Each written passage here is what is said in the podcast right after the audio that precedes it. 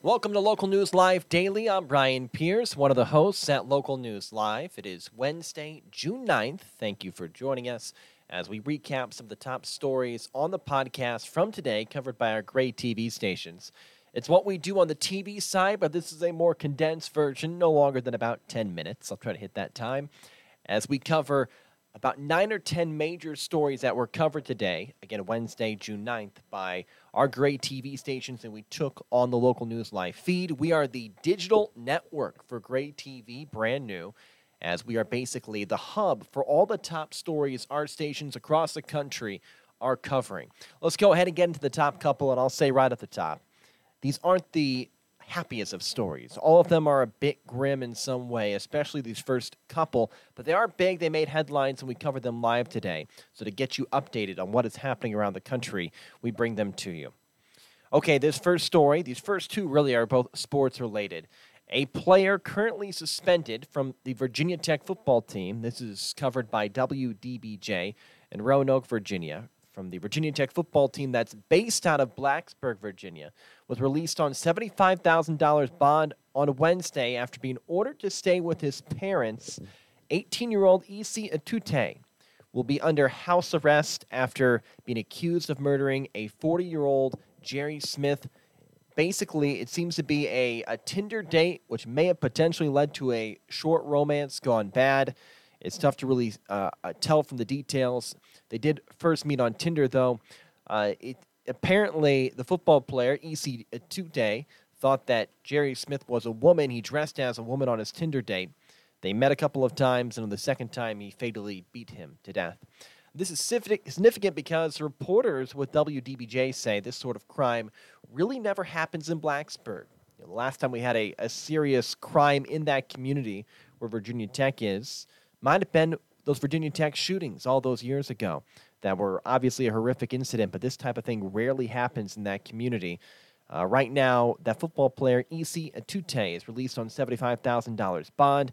Obviously, whenever a athlete, both professional or high-profile college athlete, uh, has this happen to them, it becomes a pretty major national story. Go to WDBJ's website for more information there. Going from college football to the pros, Cleveland Browns chief of staff Callie Brownson pled no contest to basically a DUI in Brunswick Mayor's Court on Tuesday evening, driving under the influence. Uh, significant because Callie Brownson, a rare female coach in the NFL, the Browns were uh, basically considered to be breaking ground by hiring Brownson to be one of the uh, part of the staff. She's the chief of staff for the Browns football team. Brunswick's police pulled Brownson over on May 27th, early in the morning, for driving 20 miles over the speed limit in a 35 mile per hour zone.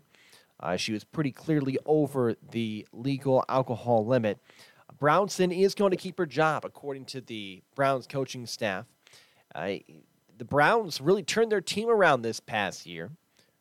Coach was one of the top coaches in the entire NFL. The coaching staff was highly regarded for making Cleveland football relevant again through their coaching, their player development. So, this high profile chief of staff, Callie Brownson, who helped as a woman, that's rare in these NFL circles, make this team really good.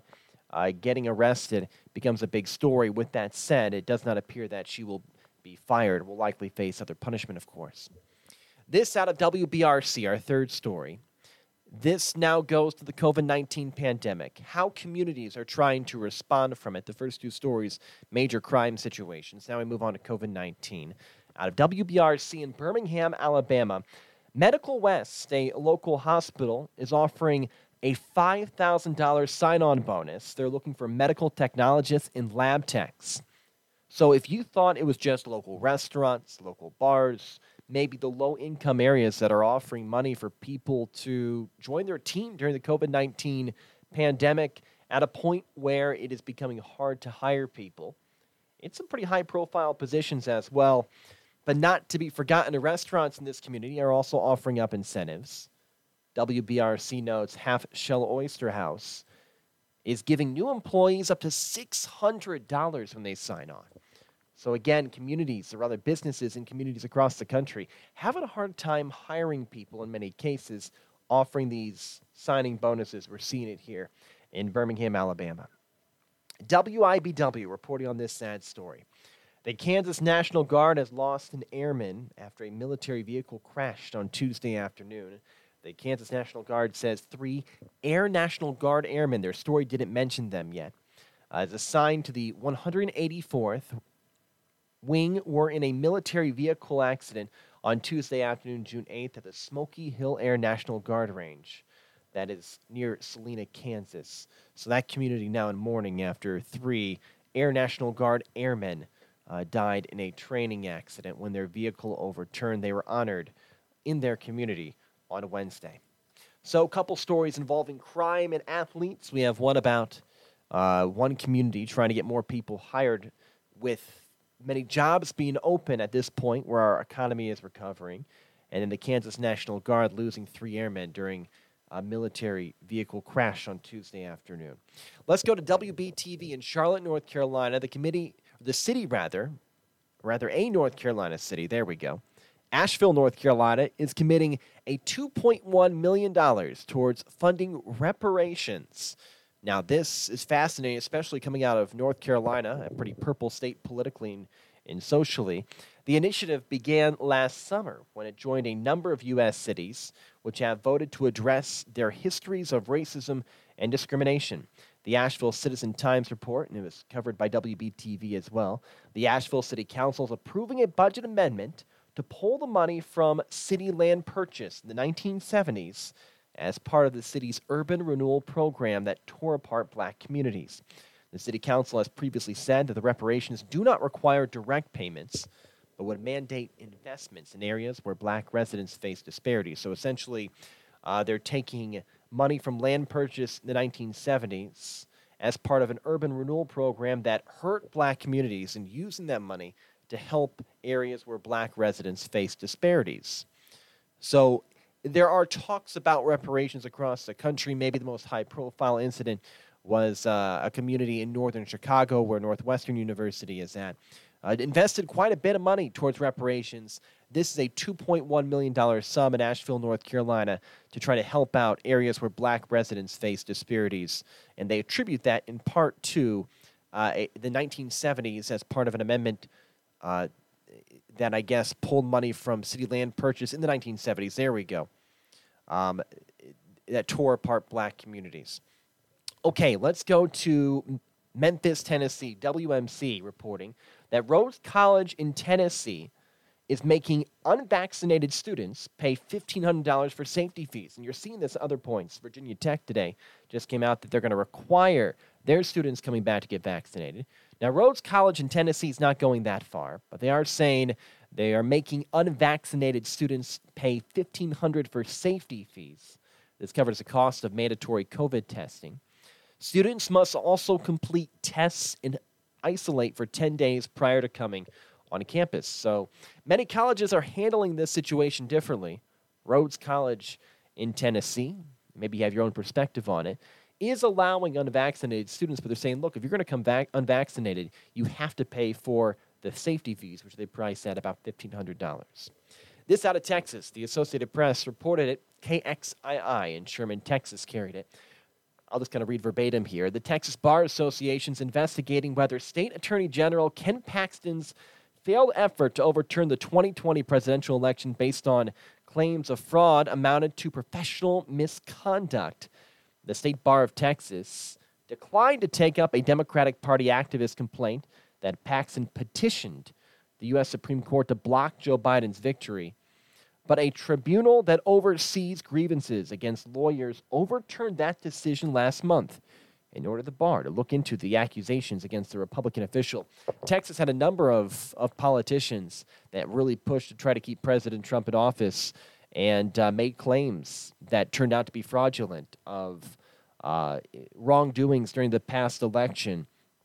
Ken Paxton was and still is the most vocal member of that, and he's under pressure as multiple individuals from the Republican Party, even, are challenging him for that attorney general spot, and many don't believe he is going to hold on to that position. And this is kind of just another uh, knock against him. We have three more stories to cover. So, so far we covered two high profile incidences of athlete crime. uh, what some businesses are doing to try to get people hired. As we run over 10 minutes, I broke my promise. It's going to be a little bit over 10 minutes. Uh, the Kansas National Guard lost an airman, lost airmen after a military vehicle crash. They mourned them on, on a Wednesday. And a North Carolina city is committing money to reparations while Ken Paxton, the Attorney General in Texas, is under more legal problems. Three more stories. This is one a situation we've kept a close eye on. Just outside of Omaha, Nebraska, their suburb of La Vista, police detectives are looking for a woman that say may have information about Ryan Larsen, who's been missing for more than three weeks. Young boy, 11 years old with autism. He's been gone for three weeks. People have looked high, uh, far and wide, I, high and low. I think is the the expression for this young, this boy, basically.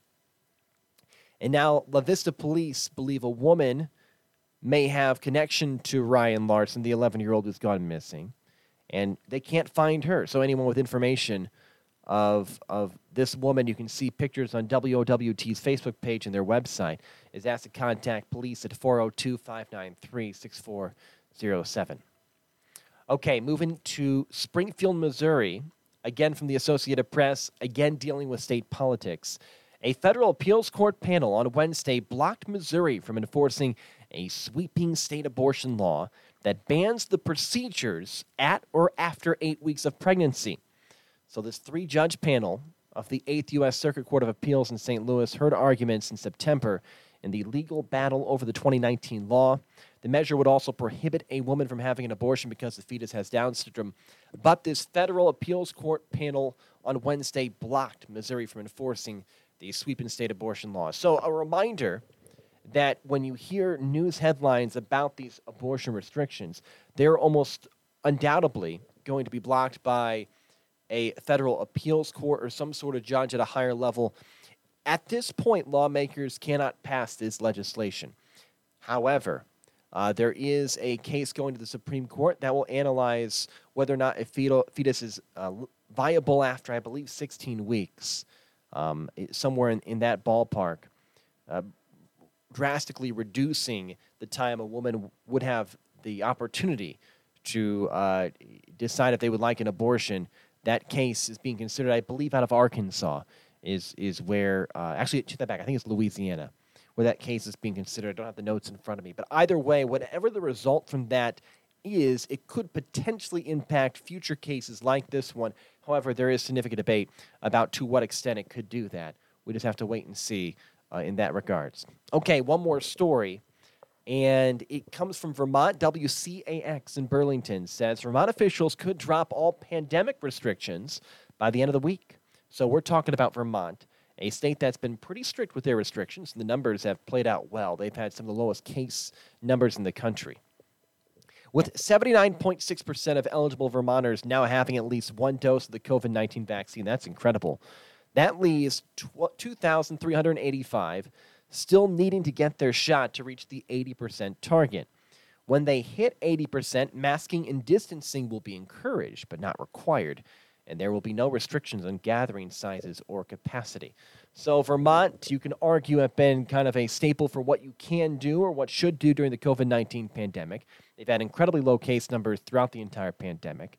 They have a majority of their state vaccinated, and now they are looking to drastically reduce restrictions. Keep in mind their demographics are different than a good chunk of the country. Their poverty level is lower, their education level is higher. All important uh, notes to, to think about when it comes to the state of Vermont.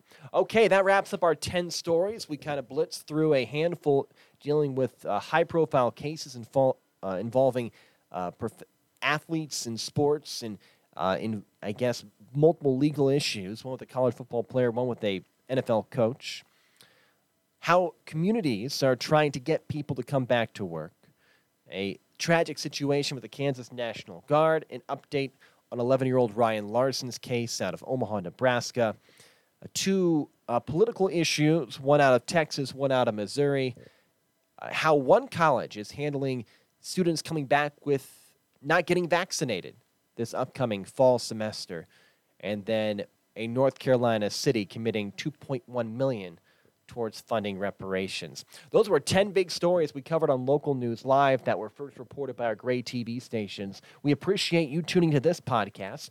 Please check us out at Local News Live's Facebook page, Local News Live. There we go. Their face, our Facebook page. And be sure to look at your local Gray TV station. We are carried live in between newscasts on a very large portion of our Gray TV stations. And we bring you the national news in between these newscasts by covering these local stories across the country. I'm Ryan Pierce for Local News Live. I'm a, one of the hosts here at our new digital network. We appreciate you tuning in, and we'll talk soon on Local News Live Daily.